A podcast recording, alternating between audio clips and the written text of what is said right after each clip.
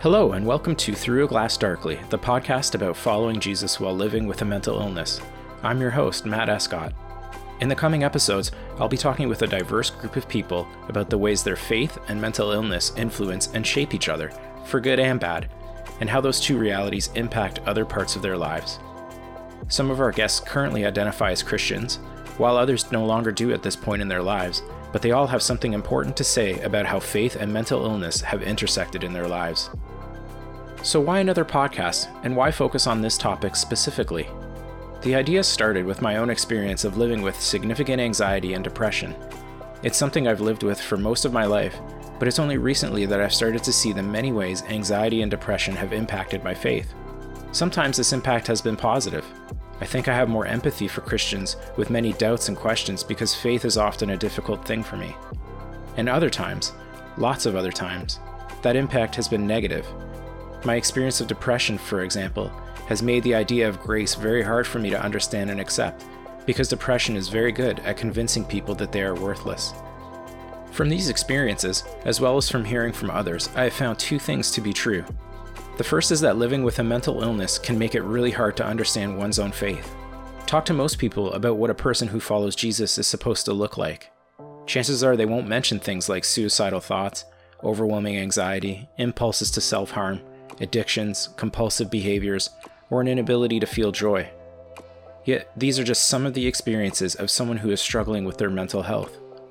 How does a Christian who has these or other symptoms on an ongoing basis make sense of the distance between their own experience and what faith is supposed to look like?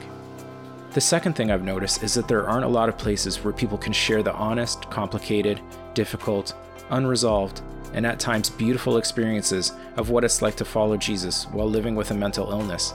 And while I do think it's getting better, often Christian communities are the least safe places to share, and so people stay silent. They, I, stay silent because we don't know what to say, because it can be so hard to put words to what this feels like, and we're worried that what we say will be misunderstood or judged. Or we're ashamed because our faith seems so unlike everyone else's. It seems fundamentally flawed defective, broken. But I don't believe these lives of faith are defective and broken.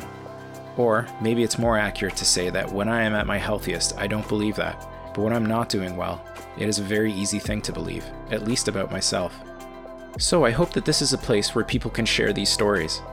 I hope that listeners who are living with a mental illness, and particularly those following Jesus, might feel less alone. I hope they're reminded that their lives and faith still reveal the beauty of God and I hope everyone who listens may gain more understanding and empathy for those living with a mental illness. I look forward to hearing and sharing these stories with you, as complex, difficult, and unresolved as they might be, because within them we can see courage and beauty, as well as glimmers, however faint, of the grace and love of Jesus. So here we go. Season 1 of Through a Glass Darkly, the podcast about following Jesus while living with a mental illness.